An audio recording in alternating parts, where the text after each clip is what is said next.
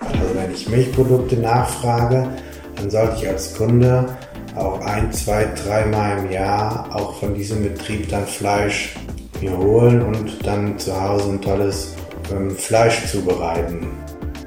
Da sind tatsächlich sonntagsabends Leute für unseren Räucherkäse 100 Kilometer gefahren, um den sonntagsabends hier bei uns zu holen. Also wir sind relativ autark, zukaufen müssen wir nichts. Also wir können uns von unseren eigenen Flächen eigentlich selber versorgen. Was nützt mir das, wenn ich eine hohe Milchleistung und einen guten Käse habe, aber nicht in der Lage bin zu vermarkten? Emma Metzler, der Podcast. Heute mit dem Hofgut Kapellenhof in Hammersbach. Ja, ich bin der Pascal Küter, ich bin der Betriebsleiter hier auf dem Kapellenhof und wir haben einen Schafmilchbetrieb. Der Fokus liegt bei uns auf der Milchverarbeitung und wir machen ganz tolle Milchprodukte, Joghurt, Käse und auch Eis und vermarkten natürlich auch das Fleisch unserer Tiere hier selber über den Betrieb und ähm, ja, sind mittlerweile hier im Rhein-Main-Gebiet ganz gut vertreten und haben uns etabliert mit unseren Produkten. Der Hofgut selber gibt es quasi seit, den gibt es ja seit 2018, also beziehungsweise jetzt so wie er existiert, ne? Genau. Äh, aber wir sind hier in, im, im Main-Kinzig-Kreis ne? und hier ist, glaube ich, Landwirtschaft ohnehin, ähm, eine, hat eine große Historie. Und das Areal hier selbst, wir sind quasi auf einem kleinen Areal mit, mit, mit Stall und Haus und Käserei. Und ringsum sind aber überall Felder. Also hier ist wahrscheinlich größtenteils Landwirtschaft angesagt. Ja, hier in der Region ist natürlich die die, die, ja, die Landwirtschaft prägend auch für das Landschaftsbild. Und ähm, wobei es aber hier relativ wenig Tiere gibt. Also hier wird überwiegend Ackerbau betrieben. Und ähm, im Nachbarort gibt es noch einen Milchviehbetrieb, aber wir sind mit unseren Schafen hier schon ziemlich einzigartig. Die eine oder andere Pferdehaltung, die kann man sehen, aber so jetzt mit, mit Nutztieren ist schon eher weniger. Also eher sieht man hier Traktoren mit großen Maschinen rumfahren. Mhm. Zu dir, du bist Betriebsleiter, nicht Besitzer. Der Besitzer ist jemand anderes. Kannst du kurz was dazu sagen? Genau, also der, ich bin hier 2016 hingekommen und habe den Betrieb übernommen, beziehungsweise die Leitung und den Aufbau. Und es gibt jemanden, dem die ökologische Landwirtschaft auf, am Herzen liegt und ja, der in diesem Bereich was machen will, weil er die, die Natur schützen will, will der, will dem Ökosystem was Gutes tun und dementsprechend hat er ein großes Interesse, ökologische Landwirtschaft zu betreiben, hat aber nicht das Fachwissen, um so einen Betrieb leiten zu können und dementsprechend hat er mich hier mit ins Boot geholt und hat darüber ja, die Fachkompetenz mehr oder weniger ja, eingekauft und ähm, ja, bietet mir jetzt hier die Möglichkeit, eigentlich genau das zu machen, was ich schon immer machen wollte. Und ich bin da eigentlich ganz glücklich so mit der Situation, wie sie ist. Warum wolltest du das immer machen? Du bist quasi in Landwirtschaftsfamilie aufgewachsen. Genau, also ich komme von einem Betrieb, wo es schon eigentlich immer Schafe gab. Wenn man einmal mit dem Virus Schaf infiziert wurde, dann kommt man da relativ schwer von weg. Und ich habe nach dem Studium ein Dreivierteljahr als wissenschaftlicher Mitarbeiter gearbeitet, habe da viel im Büro gesessen. Welches Studium? Ähm, ich habe Agrarwirtschaft studiert, also ich habe erst eine landwirtschaftliche Ausbildung gemacht und habe dann ähm, Agrarwirtschaft studiert, also ich bin Diplom-Agraringenieur und ähm, habe also da eine relativ breite Ausbildung erfahren und relativ fundiert. Und ähm, ja, wie gesagt, wenn man einmal mit den, mit den Tieren und gerade im speziellen Fall mit den Schafen da in Kontakt war, dann kommt man da nicht mehr so wirklich von weg. Und die Stelle als Betriebsleiter, die ist eigentlich so dieses optimale Zwischending zwischen Büroarbeit und draußen arbeiten und so weiter. Also man hat da ja eigentlich eine sehr vielfältige Aufgabe und die Themenbereiche sind sehr, sehr unterschiedlich, teilweise aber auch sehr komplex und das macht eigentlich den Reiz aus von so einem, von so einer Betriebsleiterstelle. Einfach, ja, den Betrieb voranbringen, leiten, führen, entwickeln, aber halt, wie gesagt, diese Abwechslung. Mal auf dem Traktor sitzen, mal was mit Tieren machen, dann aber natürlich auch im Büro sitzen, Kundenkontakt haben, hat alles, was dazugehört. Du hast so gesagt, du bist mit dem Virus angesteckt vom Schaf, also das Schafsvirus äh, im positiven Sinne. Was ist das genau? Kannst du das beschreiben? Was ist da die Zuneigung, die Liebe, den, den Hang dazu definiert? Also, man, man, kann das eigentlich gar nicht an irgendwas Bestimmtem, Bestimmtem festmachen, aber wenn man einmal, ich weiß auch gar nicht so richtig, wie ich das erklären, erklären kann. Das ist vielleicht wie bei manchen ein bestimmtes Hobby, wo sie nicht mehr von loskommen. Die haben da auch keine richtige Erklärung dafür, warum und wieso. Ich, wenn man jetzt hier aktuell ist ja Eintracht Frankfurt durch den Gewinn vom Europapokal relativ groß. Wenn du dann die Leute hörst, die, was weiß ich wohin, hinterhergefahren sind und waren, sind nach Sevilla gefahren, obwohl sie keine Karte hatten fürs Stadion.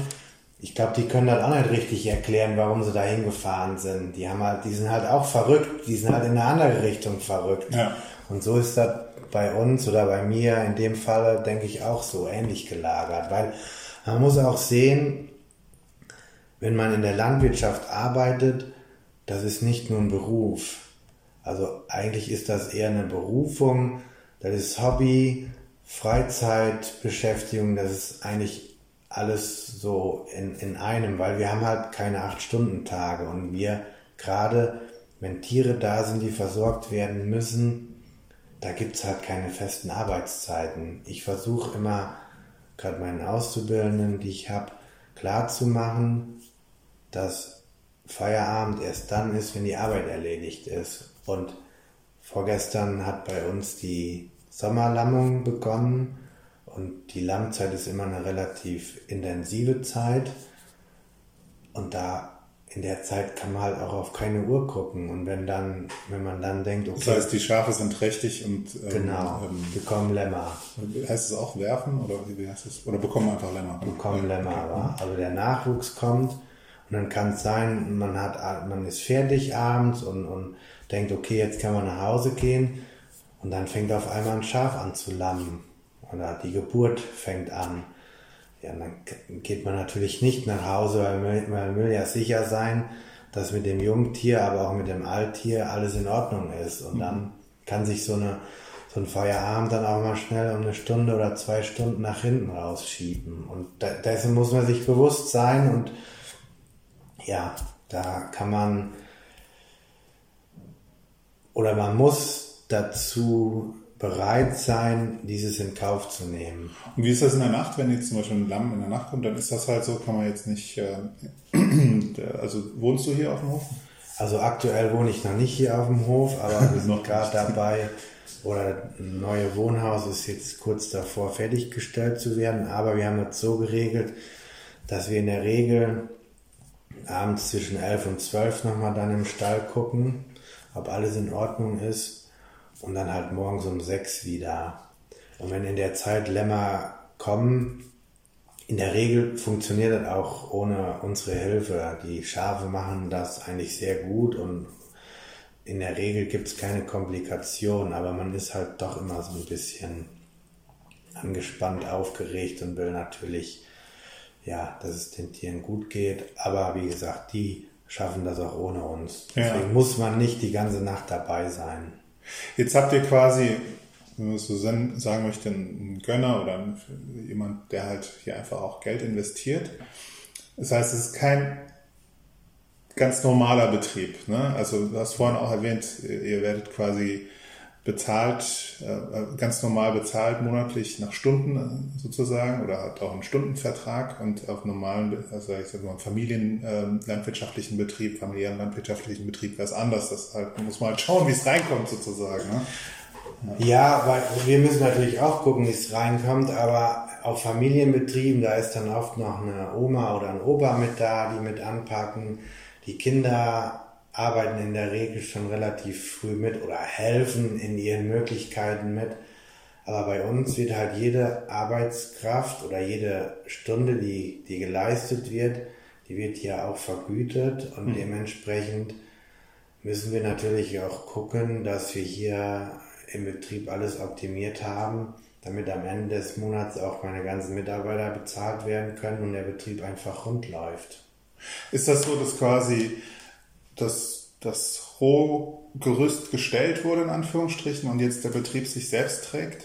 Genau, also das ist jetzt Ziel. Also da ist die Anfangsinvestition ist getätigt worden, klar, und der laufende Betrieb trägt sich aber von alleine und muss sich auch von alleine tragen. Und ähm,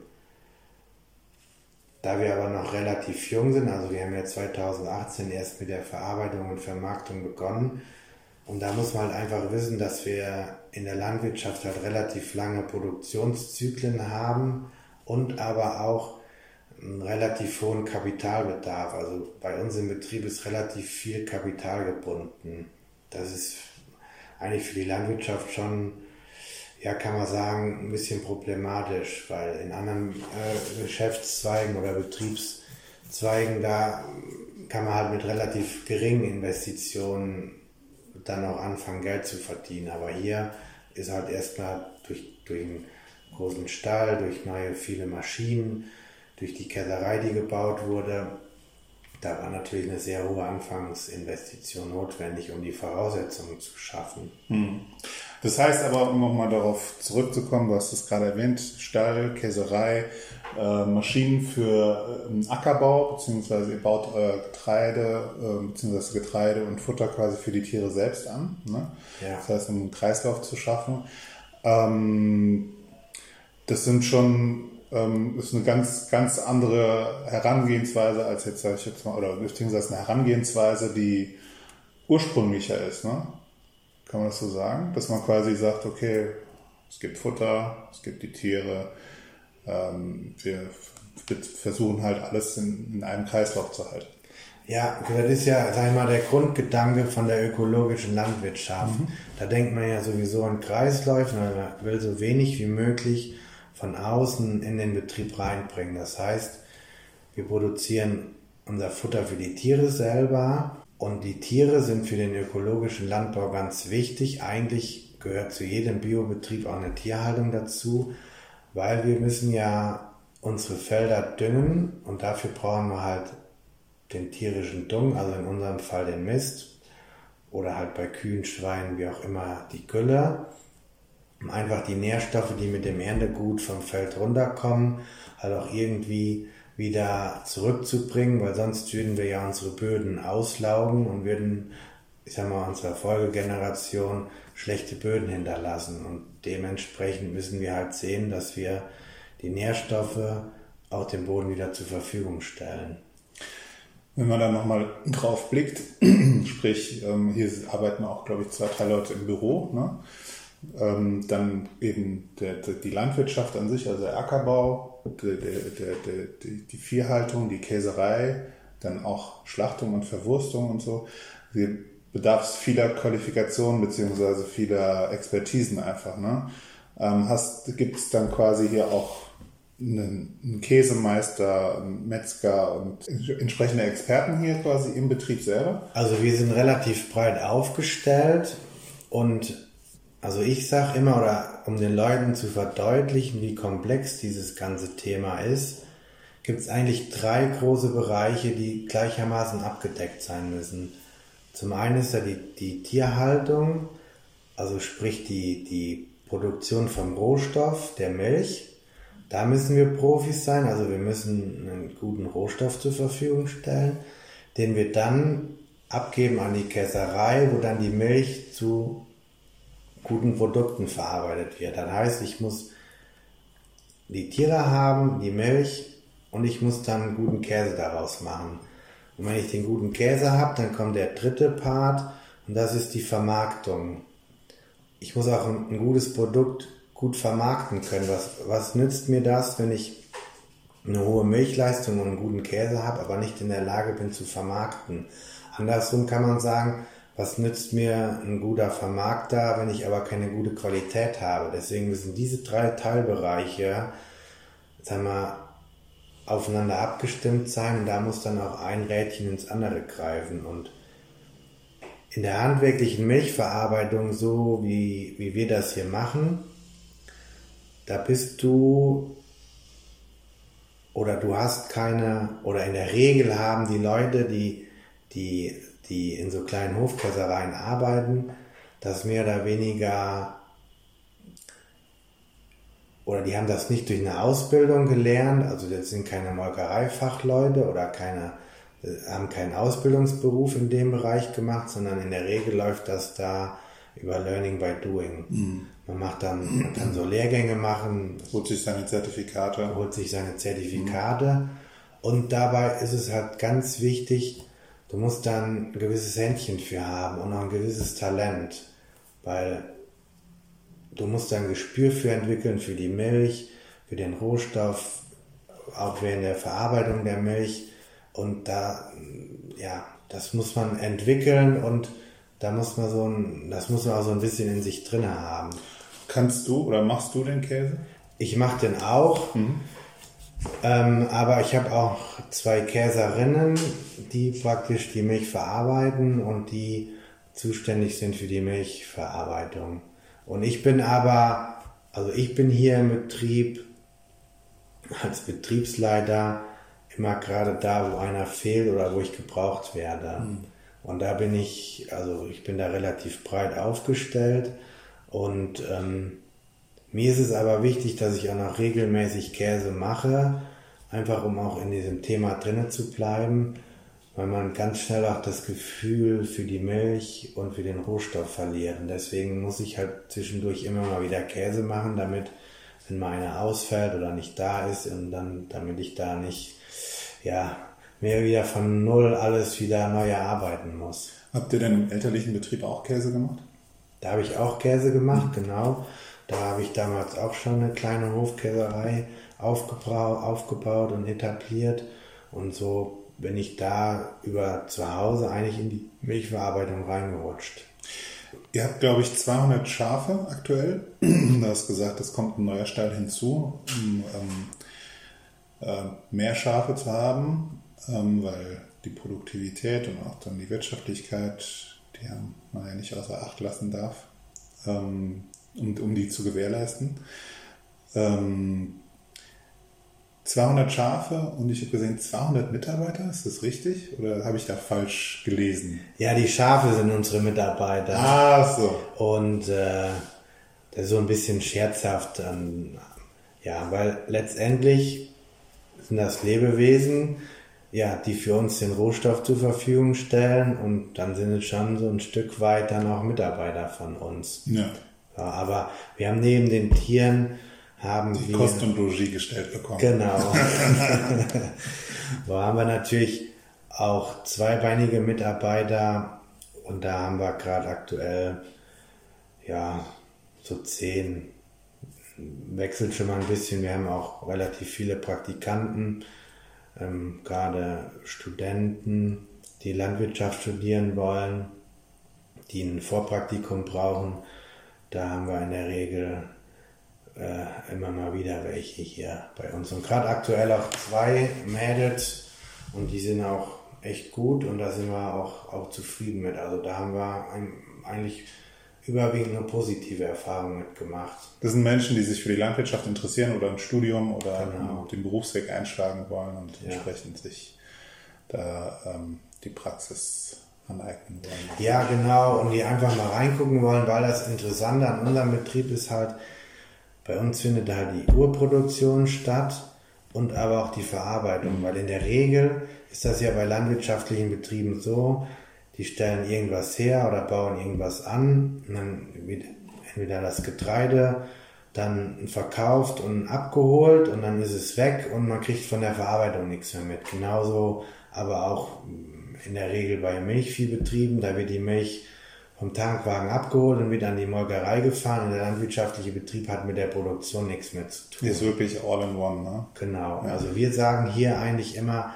vom Acker bis zum Teller haben wir die komplette Übersicht und wissen ganz genau, was in jedem einzelnen Schritt passiert und können dementsprechend dann auch unseren Kunden garantieren, dass wir sicher sind, dass nichts in den Produkten drin ist, was nicht wirklich da reingehört. Jetzt seid ihr Naturland zertifiziert, ist richtig? Was bedeutet das genau? Also was sind, ähm, was sind da für die Rahmenbedingungen, um da ein Zertifikat zu bekommen? Also wir im, im, im, im Ökolandbau haben unterschiedliche Anbauverbände, an die man sich anschließen kann. Eigentlich gibt es drei große Anbauverbände, die die meisten eigentlich kennen müssten. Das ist Bioland als größter, dann kommt Naturland, wo wir Mitglied sind, und dann gibt es noch Demeter. Demeter kommt so eher so aus der anthroposophischen Richtung, die haben dann nochmal ein bisschen anderen Ansatz.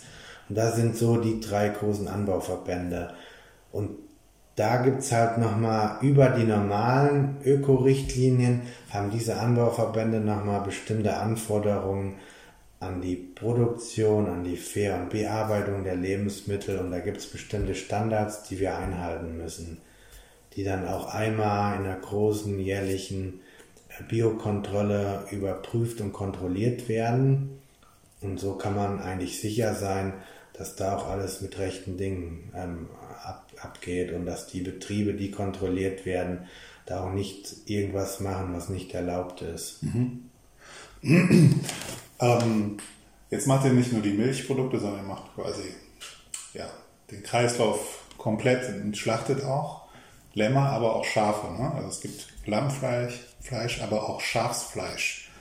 Ähm, das ist jetzt gar nicht so bekannt, dass es ähm, ja, wird ja gerne so gesagt, schmeckt nach Hammel oder sowas, ne? oder zu intensiv.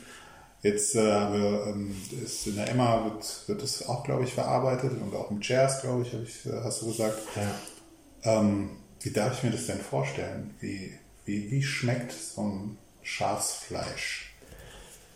Also bei dem Schaffleisch kann man eigentlich sagen, dieser, dieser, du hast halt eben Hammel äh, ja, hast Hammelfleisch gesagt oder dieser Geschmack nach Hammelfleisch, den viele Leute noch aus der Zeit oder die älteren Leute aus der Zeit nach dem Krieg kennen, wo, wo Fleisch knapp war und, und aber ein hoher Energieträger und die Leute halt Fleisch essen mussten.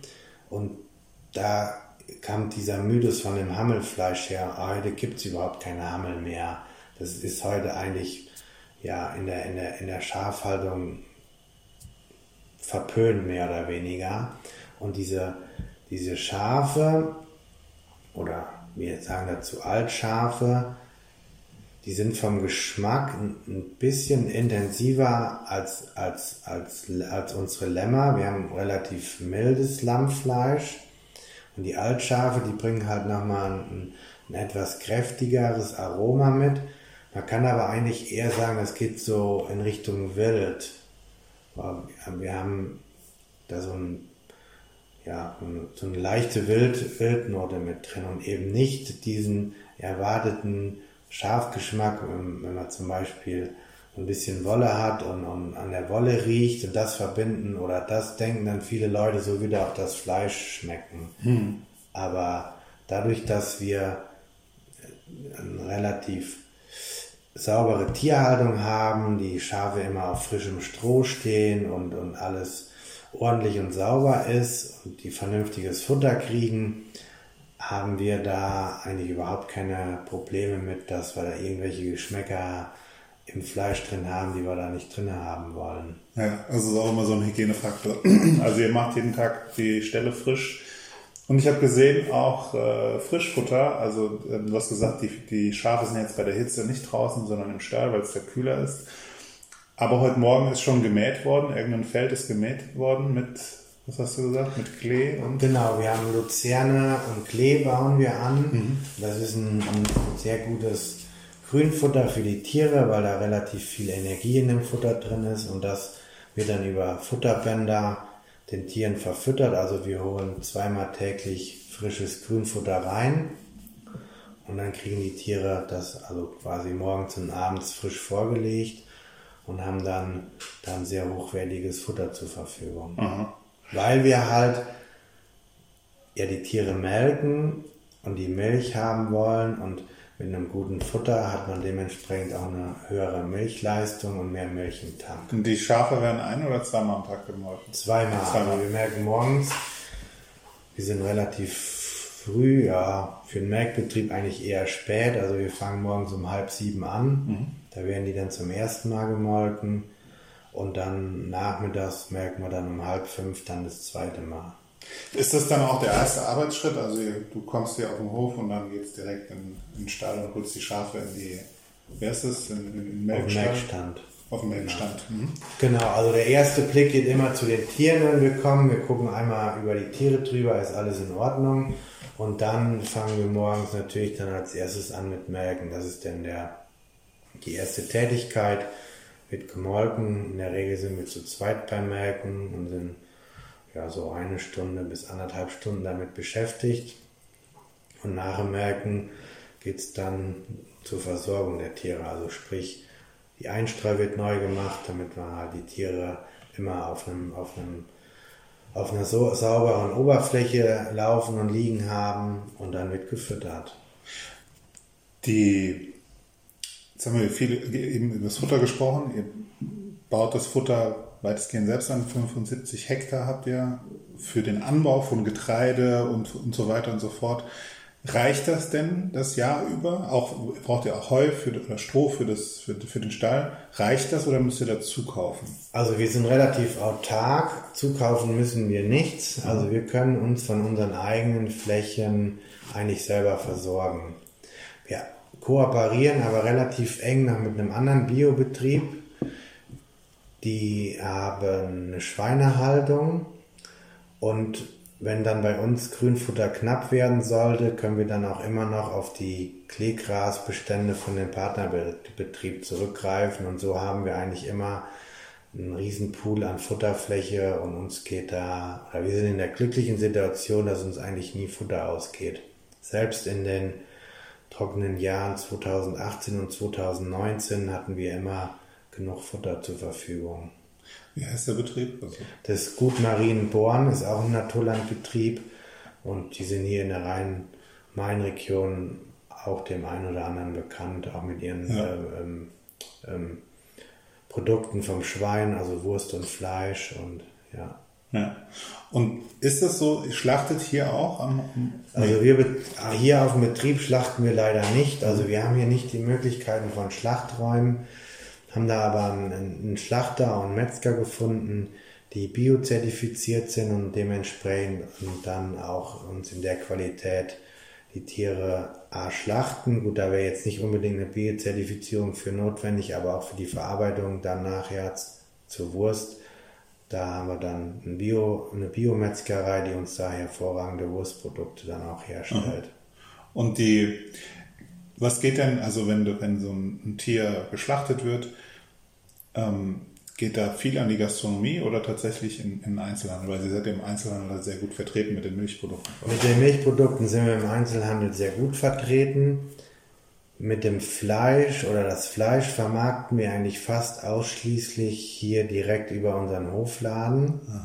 Wir sind in der Gastronomie mit unserem Fleisch eigentlich relativ wenig vertreten. Wir haben den Anton von Emma Metzler, der unsere Schafe verarbeitet und haben da jetzt noch das Shares dazu gewonnen, die dann ein ähnliches Konzept hat wie die Emma Metzler. Und ähm, das sind eigentlich die beiden einzigen Restaurants, die Fleisch von uns verarbeiten.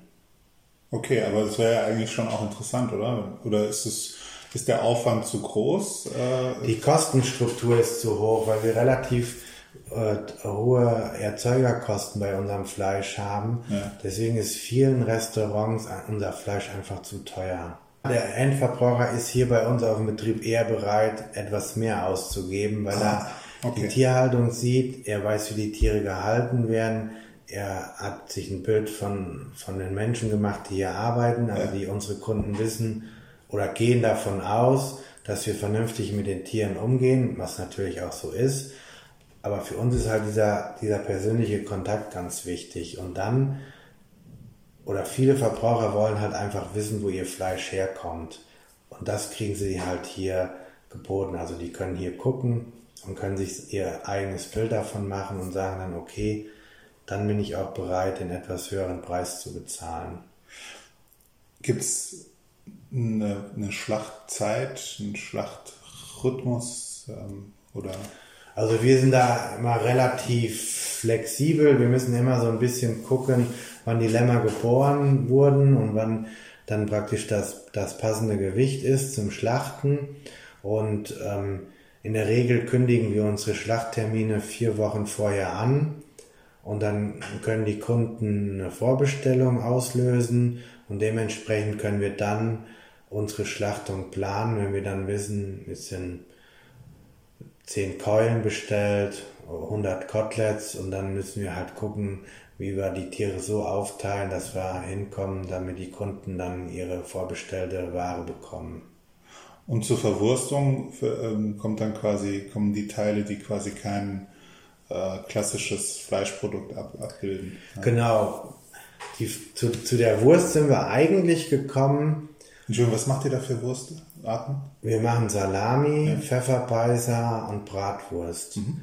Aber zu der Wurst sind wir eigentlich gekommen, weil in so einem Betrieb, wo Tiere gehalten werden, gibt es natürlich auch irgendwann Alttiere, die aus dem Betrieb bzw. aus der Produktion ausscheiden, aus unterschiedlichen Gründen, entweder weil, keine, weil, sie, weil sie nicht mehr tragend werden und keine neuen Lämmer kommen, dementsprechend dann auch keine Milch mehr geben, oder weil irgendwie mit, mit einem Euder vielleicht eine Eudererkrankung vorgelegen hat und die deswegen keine Milch mehr geben können. Da gibt es halt ganz viele Gründe, warum ein Tier aus dem Betrieb ausscheiden muss. Ja. Und ich fand es halt schade, so ein Alttier an einen Viehhändler abzugeben und nicht mehr zu wissen, was mit dem Tier passiert. Und ein Viehhändler macht dann Weißt du da was? Ja, weiß halt keiner, ob die dann irgendwo in eine Schlachtung gehen, wo die hingefahren werden, ob der die, weiß ich nicht, bis nach München fährt oder bis nach Hamburg oder ob die hier auch in der Nähe verarbeitet werden. Das weiß man dann halt alles nicht. Und uns ist aber wichtig zu wissen, was mit den Tieren passiert. Mhm. Deswegen wollten wir die Tiere selber schlachten lassen und haben dann einfach mal ausprobiert mit der Wurst, wie die beim Kunden ankommt und haben da eigentlich nur positive Erfahrungen gemacht und mittlerweile vermarkten wir unsere ganzen Alttiere entweder über Wurst oder halt über, über die zwei ähm, Gastronomiebetriebe, die dann ihren, ihren Gästen da tolle Sachen raus, rauszaubern. Mhm. Und, ähm, und so sind wir jetzt eigentlich auf einem sehr, sehr guten Weg, weil man wissen muss oder der, der Verbraucher bzw. der Kunden, der Milchprodukte nachfragt, muss halt auch einfach wissen, dass immer mal wieder auch Fleisch dann anfällt, weil die Jungtiere müssen geschlachtet werden, sonst gibt es halt irgendwann keine Milch mehr, weil die Tiere einmal im Jahr Lämmer bekommen müssen, aber halt auch die Alttiere da sind. Deswegen versuchen wir immer klar zu machen, dass Milch und Fleisch zusammengehört. Also wenn ich Milchprodukte nachfrage, dann sollte ich als Kunde auch ein, zwei, dreimal im Jahr auch von diesem Betrieb dann Fleisch ähm, mir holen und dann zu Hause ein tolles ähm, Fleisch zubereiten. Mhm. Im Sommer natürlich prädestiniert für einen Grill, Lammkoteletts auf dem Grill oder zum Winter hin dann halt Schmorgerichte. Mhm. Ne, Schafkeule ganz klassisch zu Weihnachten oder, oder aber auch zu Ostern. Und ähm, da versuchen wir immer ein bisschen Aufklärungsarbeit zu machen. Deswegen sind wir auch so froh, dass der Anton seinen Kunden das so ein bisschen nahe bringt, dass man dann auch mal ein Altschaf auf dem Teller haben kann, mhm. dass man da auch, ganz, auch gut schmecken kann, dass man da auch ganz tolle Sachen rausmachen kann. Mhm. Und dieses Konzept, was der anderen fährt, passt natürlich auch hervorragend zu unserer Philosophie. Weil da kommen wir ja auch wieder so ein bisschen in, in diesen Kreislauf rein, was die ökologische Landwirtschaft ausmacht. Beim anderen wird halt das ganze Tier verarbeitet und da gibt es halt nicht nur die edlen Teile, also sprich den Rücken oder die Keule, sondern halt auch die unedlen Teile. Und da kann ich dann halt auch als Gast sicher sein, dass ich dann da trotzdem ein tolles Produkt auf dem Teller habe. Und das ist für uns ganz, ganz wichtig. Mhm. Worüber wir noch nicht gesprochen haben, ist äh, mit dem Fell, äh, mit der Wolle, Fell, mit der Wolle. Was macht ihr mit der Wolle? Die Wolle hat bei uns leider oder spielt in der Schafhaltung eigentlich keine große Rolle. Ganz im Gegenteil, der Scherlohn geht eigentlich, übersteigt praktisch die Kosten von dem Ertrag, den ich bekommen würde, wenn ich die Wolle an, an, an Verarbeiter oder wie auch immer abgebe, weil A, unsere Schafrasse, also wir haben ähm, die Lacon-Schafe, die kommen ursprünglich aus Frankreich, die haben eine relativ schlechte Wollqualität, aber selbst die Merino-Wolle, die ja von der Qualität her eigentlich das, das höchste Niveau hat, von den Tieren, die hier aus Deutschland kommen, kann mit, mit, den, mit der Schafwolle aus Neuseeland oder Australien absolut nicht mithalten. Und deswegen ist die Wolle hier bei uns in Deutschland eigentlich mehr oder weniger ein Abfallprodukt. Und wir versuchen halt immer mal wieder, ja, trotzdem wenigstens über irgendeinen anderen Weg die Wolle, sag ich mal, ja, zu vermarkten kann man eigentlich nicht sagen, aber ja, irgendwie loszuwerden. Und wir versuchen jetzt dem Kunden oder Leuten, die so ein bisschen Interesse am Gärtnern haben, die Wolle als Dünger nahe zu bringen, weil es ein relativ guter Langzeitdünger und die Leute können die bei bestimmten ähm, Kulturarten einfach mit unter, unterarbeiten und dann haben wir A einen Langzeitdünger, aber auch B einen Wasserspeicher, weil die Wolle relativ gut Wasser speichert. So eine Art Mulch. Ja. ja. Also das heißt, de, zu, zur Schur, zu, zu, zum Scheren muss jemand externes kommen und der ja, ist einfach, äh, kostet sein Geld, aber das, was ihr über die Wolle quasi generieren könntet an Geld, ja. ähm, ist wesentlich geringer als genau. das, was er kostet. Ja. Mhm. Aber das ist ja eine gute Sache, wenn man dann quasi die Wolle tatsächlich, äh, aber es ist auch wieder viel Propaganda, die man betreiben muss, um das an Mann zu bringen. Ne? Der, der da muss man ein bisschen Aufklärungsarbeit leisten und in der Regel sind das dann auch so Enthusiasten, die sich dann auch einfach so ein bisschen davon anstecken lassen, die, die ähm, ein Naturprodukt haben wollen und ja, die dieses ganze Konzept dann halt auch mit rund machen wollen und die dann halt auch Interesse an diesem, an diesen ganzen Kreisläufen und so weiter haben. Ja die nehmen sich dann so einen Sack Wolle mit und versuchen das einfach mal aus. Und den verschenkt ihr dann, oder? Wir oder? nehmen einen kleinen Unkostenbeitrag. Ja, okay. Ja.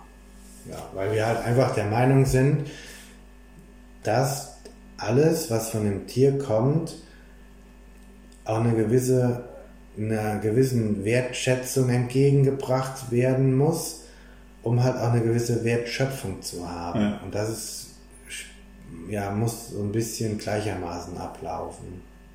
Isst du denn zu Hause gerne auch Schaf oder Lamm?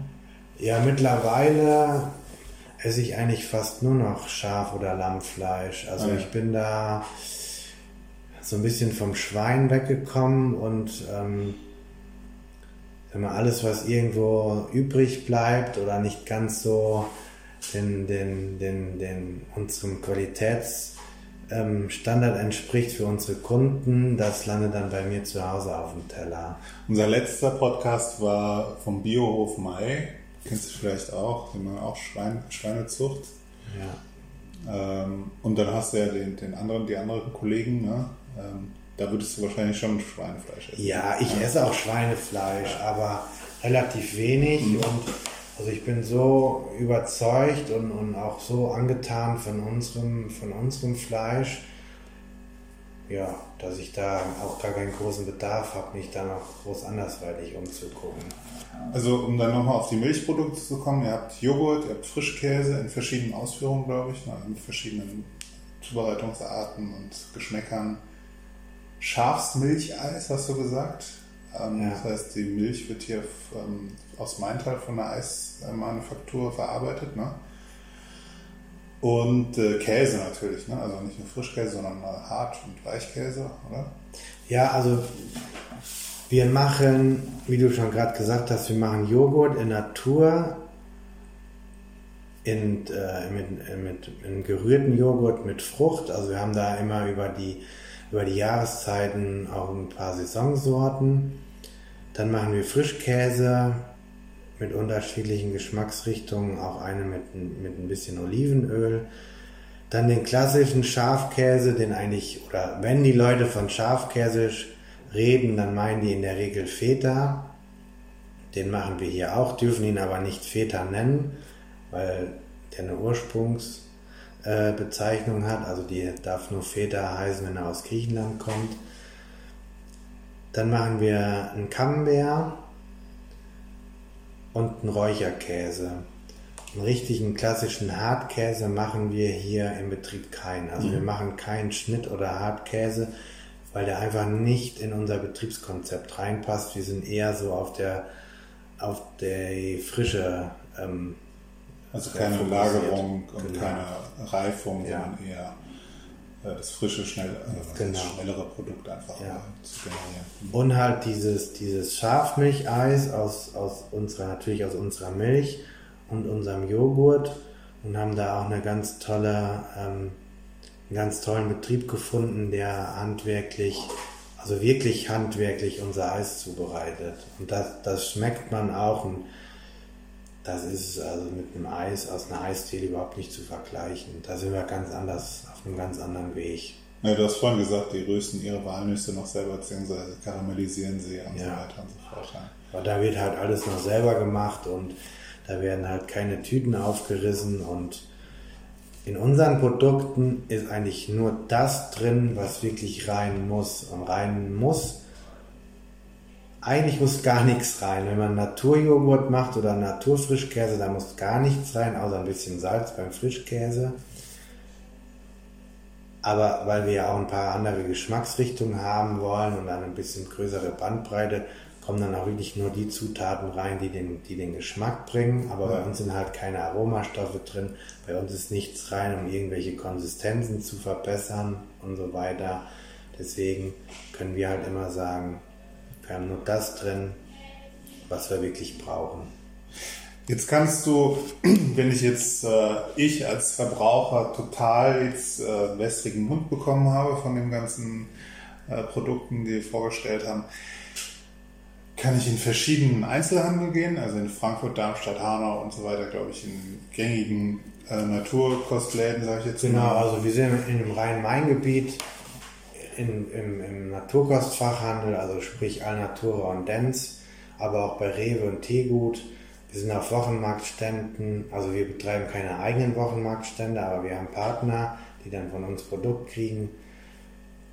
Dann sind wir in ein paar Käseläden drin, und ähm, aber, und darauf wollte ich hinaus, ihr habt ja hier auch einen SB-Hofladen, äh, der wahrscheinlich 24 Stunden geöffnet hat. Genau, wir haben einen SB-Hofladen, das ist während der Corona-Pandemie oder am Anfang der Corona-Pandemie entstanden. Und da können die Leute sich selbst bedienen. Wir arbeiten da mit einer Vertrauenskasse, haben den 24 Stunden am Tag offen. Also wenn samstagsabends oder samstagsnachts um 2 Uhr jemand Lust auf Schafmilcheis hat, der kann hier sich dann eindecken. Also wir haben sogar schon mal, hört sich jetzt echt lustig an, aber wir haben äh, Kunden gehabt, die durch eine Veranstaltung, wir haben einen, einen, mit einem Weingut äh, veranstalten wir so Käse-Weinabende online die dann von uns auch Käse bekommen. Und da sind tatsächlich sonntagsabends Leute für unseren Räucherkäse 100 Kilometer gefahren, um den sonntagsabends hier bei uns zu holen. Die hatten den Samstags in diesem Online-Tasting und waren da so begeistert von diesen sonntagsabends 100 Kilometer eine Strecke gefahren, um diesen Käse hier zu holen. Kann man aber auch gut mit dem Rad machen, ne? Hast du gesagt? Also gibt es einen schönen Rad, äh, Radweg von Frankfurt hierher? Genau, wir liegen hier an der Hohen Straße und da kann man wunderbar von Frankfurt, ist man je nachdem von wo man startet, kann man in einer halben Stunde mit dem Fahrrad schon hier bei uns auf dem Hof sein. Man kann sich den ganzen Betrieb angucken, man kann in jeden Stall reingucken, man kann sich die Tiere angucken und kann sich so eigentlich einen Gesamtüberblick über den Betrieb machen, kann hier ein bisschen Zeit verbringen, also wir haben hier Sitzmöglichkeiten, man kann hier verweilen, man kann ähm, Gibt auch kalte Getränke, habe ich Es gesehen. gibt kalte Getränke, man kann, wie gesagt, ein Eis essen, man kann Joghurt essen und dann kann man sich natürlich die anderen Produkte mit nach Hause nehmen und hat dann zu Hause Freude daran. Oder man nimmt sich ein Brot mit von zu Hause und macht hier seine Rast. Genau. es gibt Käse und Wurst. Ist alles da. Könnte man eigentlich Schafsbutter auch machen? Also, oder Kann ist man. die interessant? Kann man auch, ist aber für uns eigentlich wirtschaftlich uninteressant, weil die müsste so teuer sein und da erreichen wir einen Preis, wo der Kunde dann wahrscheinlich, oder das heißt wahrscheinlich, der sagt dann, dass, also, da, das ist es mir einfach nicht mehr wert. Weil man muss wissen, wenn man Butter macht, muss man ja die Milch in, in Rahm und Magermilch trennen und aus dem Rahm machen wir ja dann die, die Sahne beziehungsweise dann auch den, die Butter. Und wir brauchen dann aber auch eine Vermarktung oder eine Verarbeitung für die Magermilch.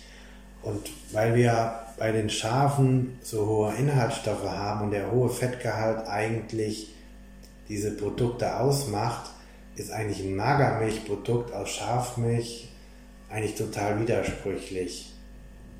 Und ähm, der Kunde will halt eben diesen hohen Fettgehalt, den die Schafmilch mitbringt, auch in den Produkten drin haben, weil die Produkte dadurch unglaublich cremig werden. Und Fett ist nun mal ein Geschmacksträger und er halt auch einen wunderbaren Geschmack hat und vor allen Dingen ein hervorragendes Mundgefühl hat. Also unsere Produkte, ob das jetzt Joghurt ist, ob das Feta ist, der hat ein ganz anderes Mundgefühl, wie man das sonst so aus von den klassischen Industrieprodukten kennt. Und das kommt von dem hohen Fettgehalt. Toll, ja. Ähm, die, das heißt, der äh, ist auch wesentlich höher als zum Beispiel bei einer Kuhmilch. Ne? Also doppelt so hoch. Doppelt so hoch. Also wir haben teilweise bis zu 9% Fett in der Milch. Ja, Und das ist natürlich Wahnsinn. Also das ist viel. Ja. ja, der natürliche Fettgehalt von Kuhmilch liegt so zwischen 3,8 und 4,2. Ja. Da kann man das so ein bisschen einordnen. Ja. Okay. Ja, super. Ich äh, sag Dankeschön schon mal. Äh, vielleicht nochmal den Verweis, also ähm, gern hier im Hofladen oder eben im Einzelhandel äh, oder eben im Restaurant Chairs oder Metzger dann Fleisch und die Käseprodukte verarbeitet zu genießen, aber eben auch in den gängigen ähm, äh, Einzelhandelläden. Und äh, ich glaube, es lohnt sich aber auch mal hierher zu kommen, einen kleinen Tagesausflug zu machen, sei es mit dem Rad oder mit anderen äh, Verkehrsmitteln. Ja, also wie gesagt, hier ist immer jeder herzlich willkommen. Oder wenn einer noch mehr erfahren will, der kann natürlich auch an einer Hofführung bei uns teilnehmen. Die dauert zwei Stunden. Da gehen wir immer den Weg der Milch, sage ich, also vom Stall über Melkstand, Käserei, machen am Ende eine kleine Verkostung. Und dann hat man, also da hat man wirklich die komplette Bandbreite von dem Betrieb einmal kennengelernt und dann weiß man eigentlich genau, wie wir arbeiten und wie wir, ja, was uns wichtig ist. Toll. Dann sage ich vielen Dank, Pascal, für deine Sehr Zeit. gerne. Und äh, bis bald. Ciao. Ciao. Das war der Emma Metzler Podcast. Danke fürs Zuhören. Bis zum nächsten Mal.